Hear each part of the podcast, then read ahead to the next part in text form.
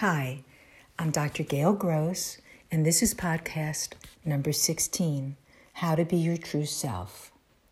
Who am I? Who am I really? It's the question we often ask ourselves and usually find difficult to answer with full and authentic honesty. Instead, we opt to conform, to do what we think is right and be the kind of person we believe will be most accepted by our peers. As I wrote about recently, why we care about what other people think of us goes back to the biology of our primal ancestors. Therefore, when someone tells you to disregard what others think and just be yourself, you are in a way working against an internal need to be liked and accepted by others. Carl Jung wrote extensively about the process of individuation, which, in short, is the layer, layered process of finding your true, authentic self. In a nutshell, individuation is when you recognize and acknowledge your persona, the personality that you present to the world, and integrate it with the contents of your unconscious mind, including your shadow, the disowned and hidden part of you that exists in the background of your everyday life.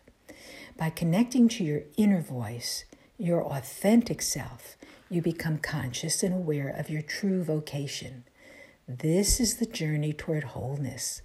This is the journey towards the person you were meant to be. But how do we get there? How can we work toward individuation so that we may live the lives we are destined to live and be the people we are meant to be? As adults, we have a more challenging road toward individuation than children, since we have spent decades layering on the defenses that keep us stuck in our persona masks as we push away from the unconscious. However, at some point, the unconscious will bleed through and cross the boundary into consciousness. These are the moments when you may make that Freudian slip, have that accidental loss of temper, or that unaccountable misbehavior. Only through the process of taking back your disowned and projected shadow material do you have an opportunity for self-actualization. By following these simple tasks, you can listen and hear your authentic voice and begin the process of individuation.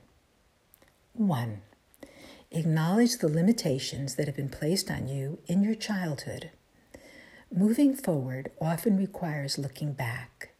Did you really enjoy those years of dance competitions, or did you only continue on because it made your parents happy? What experiences did you miss out on earlier in life that you regret now? Take some time to sit with your unconscious and listen to what you really think about your history and what you would have done differently with that awareness.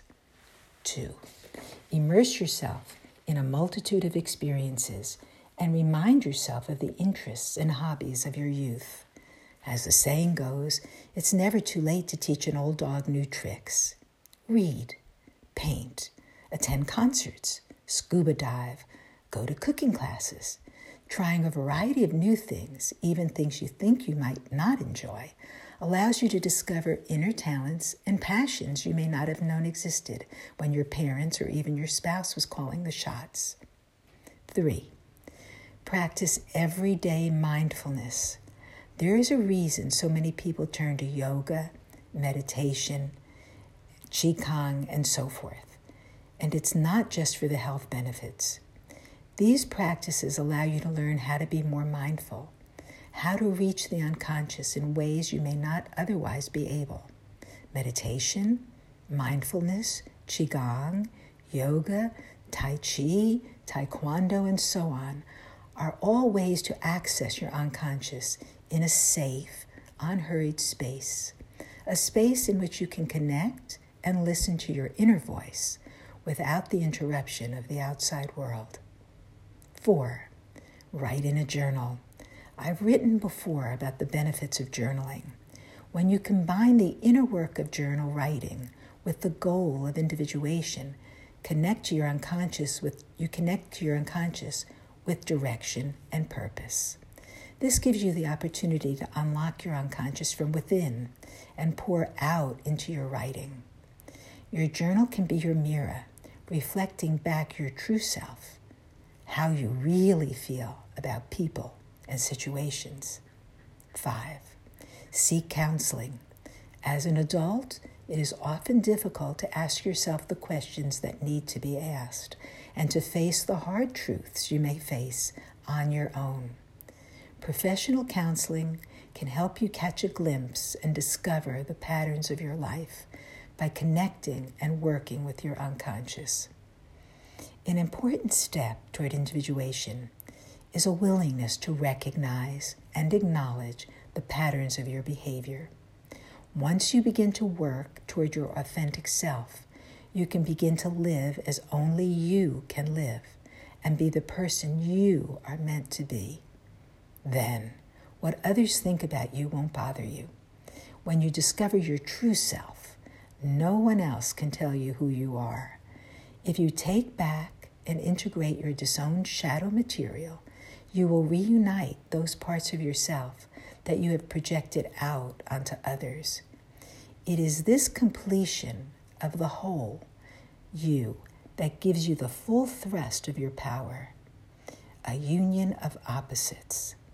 Now you can find your destiny, your authentic vocation through individuation. Thank you.